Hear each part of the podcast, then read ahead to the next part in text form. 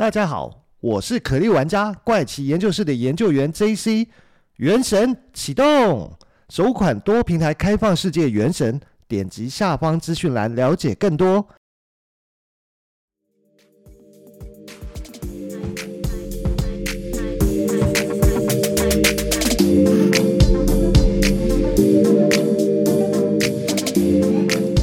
嗨，大家好，欢迎来到怪奇研究室，我是研究员 JC。哦，今天这一集要来跟大家聊什么呢？其实我想到的是，最近我们知道说韩国的三星集团的会长，呃，最近呃过过世了嘛，所以呃我就诶针对这个新闻，我就开始去思考说，诶，因为其实之前也看过不少韩剧或者韩国电影，那有知道说韩国其实呃整个国家。几乎可以说是掌握在财团，就是韩剧里面通常会喜欢讲是财阀的手里。但是我有时候就是在想说，为什么他们不叫财团，都喜欢冠上财阀这个名称呢？或者这个名词呢？那我就去大概做了一下功课，去研究一下，我就发现哦，原来叫财阀是有原因的。就像刚刚一开始提到，其实韩国的实质的国家权力呢，大部分就是掌握在这些韩国的财阀手里，因为他们掌握着韩国百分之八十的财富，所以政府跟财阀之间其实是一个共生共存的一个利益结构。几乎可以这样讲，因为非常多的人都是靠财阀在支持他们，那上位这样子爬上来，而且财阀的根扎得很深，从所谓你可以想象得到的一些警察局的局长啊，或者是法官啦、等等等，或是政府工商机构里面的公务人员啊，等等等，其实很多都是跟他们绑得很深的。所以每一次当你看到有新新闻是韩国的财团集团啊、财阀的产品出了事情，可是为什么？要负责任的人到最后面几乎都是安全下装，都没有什么事情。就算真的被判刑，很多都是缓刑。缓刑其实基本上就是这段时间你不要出包，也就是安全下装的一个概念。那从韩国开始的总统，一直到最现在的这一任叫做文在寅，真的有发生改变就是文在寅，因为。文在寅他的目的就是以铲除财阀为目标，所以这一次三星的会长过世以后，才会特别的会被新闻媒体拿出来报道，呃，去讲这件事情。为什么呢？那主要就是因为上一任韩国的前任总统朴槿惠，他现在不是在坐牢吗？那他坐牢最大原因就是因为他收受了韩国财阀的贿赂。就是这些韩国大集团的贿赂，所以呢，那当然就是她，因为她的闺蜜嘛，就是她的闺蜜的部分，那她就会有滥用权力等等等。所以在今年的四月六号的时候，韩国就是首尔的中央地方法院就对前总统进行一审宣判，就是因为他涉嫌滥用权力及胁迫等罪名，被判处有期徒刑二十四年，哦，很长诶，而且被处以一百八十亿韩元，哦。一百八十亿韩元，大概是一千七百万美金，那也就是换句话说，就是差不多要六亿多台，呃，五亿多台币的罚款。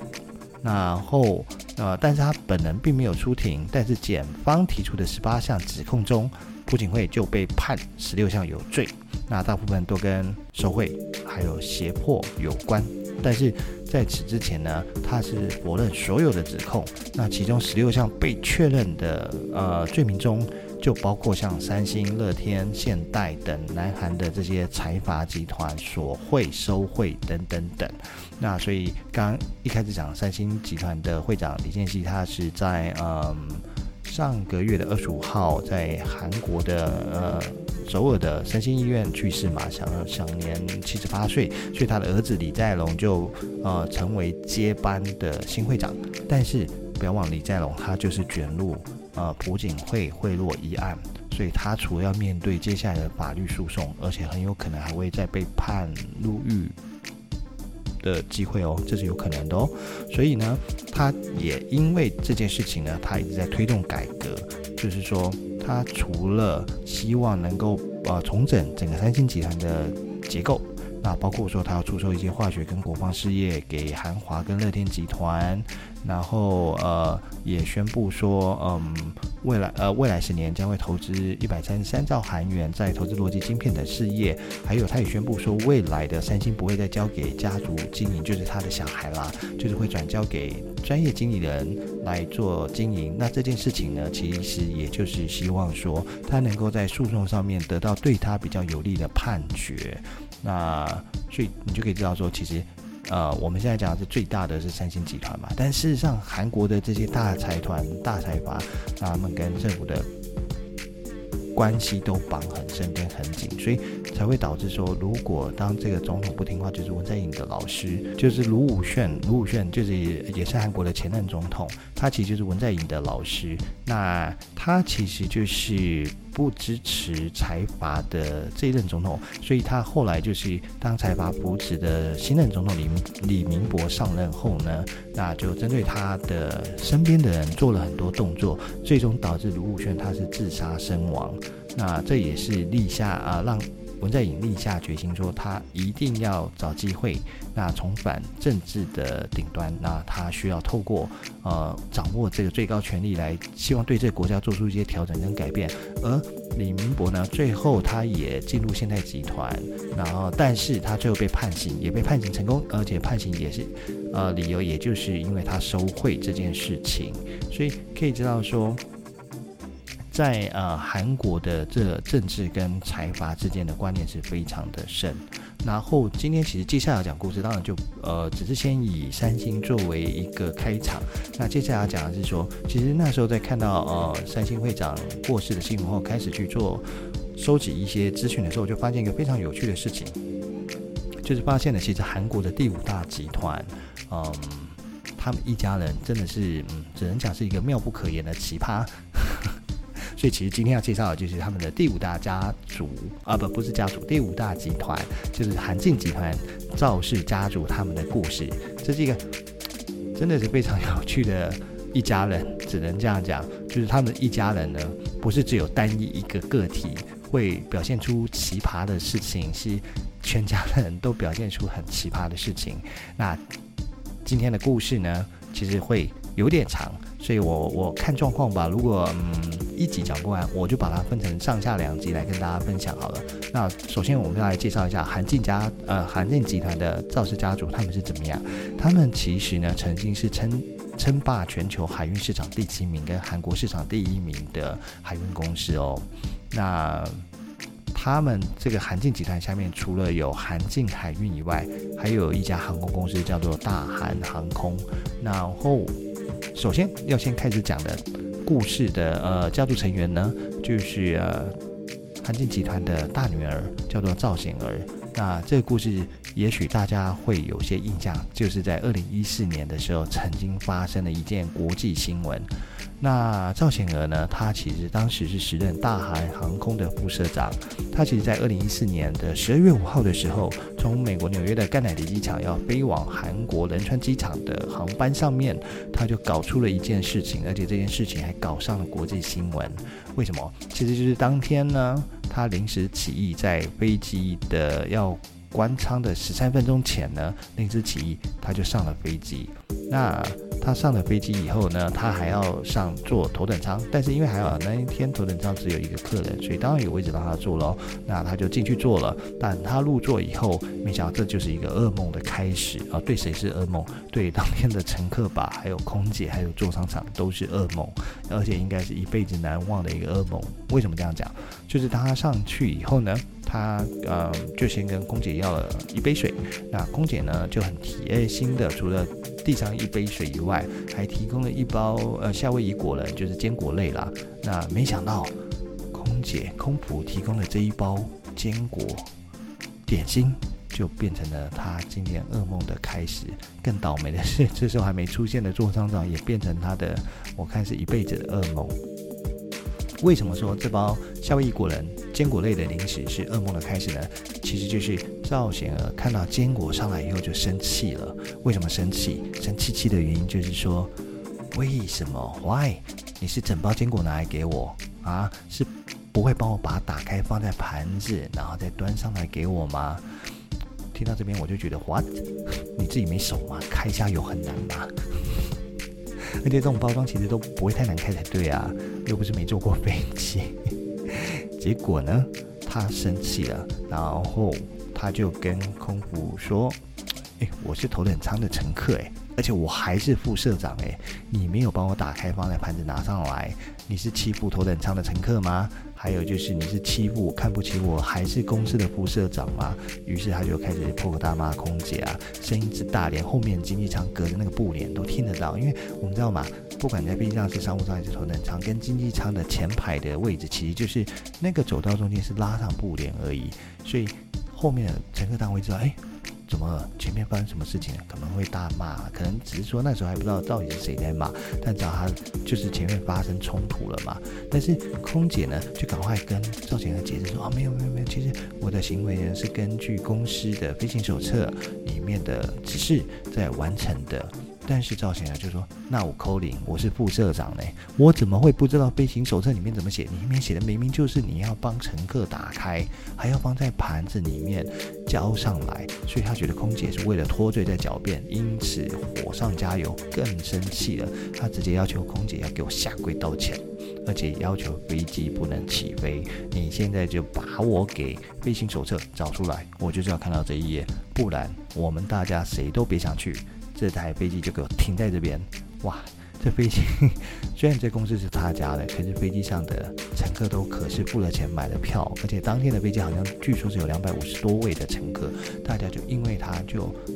尴尬啦，就停在那里啦。结果呢，这时候座舱长呃就出来了，座舱长是叫做浦昌镇，他首先呢先替空姐跟呃赵显儿道歉，而且为了顾及他的面，他是很小声跟他说。其实呢，之前的飞行手册里面的确是有这条规定，没有错哦。但是因为之前才发生过乘客对呃坚果类的零食过敏，所以后来公司就修改他们的飞行手册，里面修改成是说，空服要先询问乘客要不要吃坚果类的零食呢，得到肯定的答案呢，他才会帮乘客打开这个坚果的包装。但是当时怒火攻心的赵显娥根本不会相信座舱长的解释嘛，他就说我不管。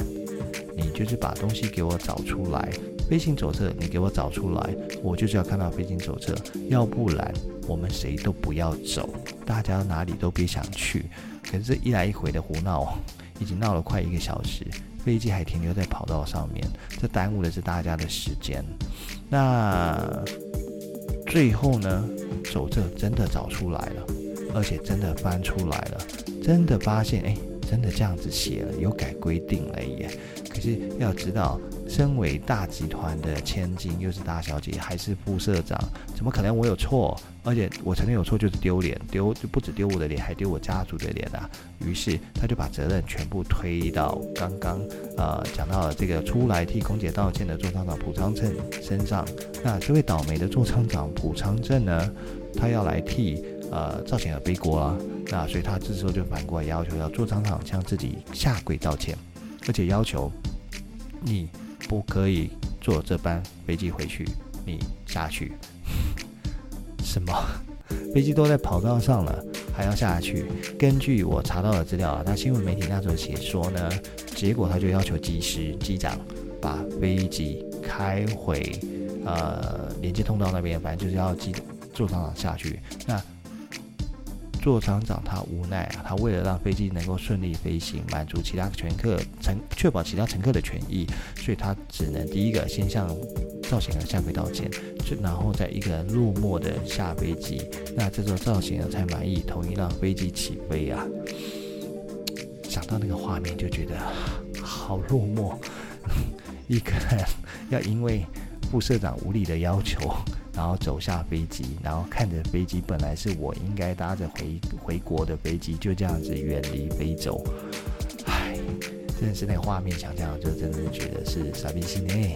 那刚刚前面有聊到嘛，其实头等舱当时还有另外乘客，他可是全程用手机偷录下这么夸张的行为画面，而且上传到社群网站哦。这一上传不得了，因为美国的媒体就收到风声，收到第一手资讯，马上就在现场报道了。而且这个新闻一爆出来，当然很快的就传回韩国去，然后马上就引起了其后续了。其实后续就引起非常严重的社会舆论，除了说矛头直指赵显儿以外，还连带牵扯到他的韩进集团。但是呢，一开始赵显儿他其实是试图掩盖事实哦，那说到他们的形象是没有错的，那所以当然他都除了当时下飞机就要求机组人员做伪证，那去说这其实不是他的问题，那他就把整件事情呢，就是推到座舱长身上，要座舱长来背锅，而且他强逼座舱长跟该名空服出来道歉，那自己还写了一份没有诚意的。公开道歉信，说是空普跟座舱长有错在先，他的部分呢是因为这个因果关系。才会发生错误，所以他是有错在后，而且他还试图联络那个时候偷拍的啊那位乘客，头等舱乘客，希望说透过钱来解决事情，叫他撤下影片，顺便配合他做一些伪证的说法来配合赵显的说法。那但是这件事情因为呃闹得非常大。所以根本就是没有办法平息整个社会的舆论，所以导致说这件事情搞到最面是韩进集团的社长，就是赵显儿的老辈叫赵亮浩，也在不得已的情况下亲自出来跟社会大众道歉，顺便拔掉女儿的头衔跟职务来平息众怒。那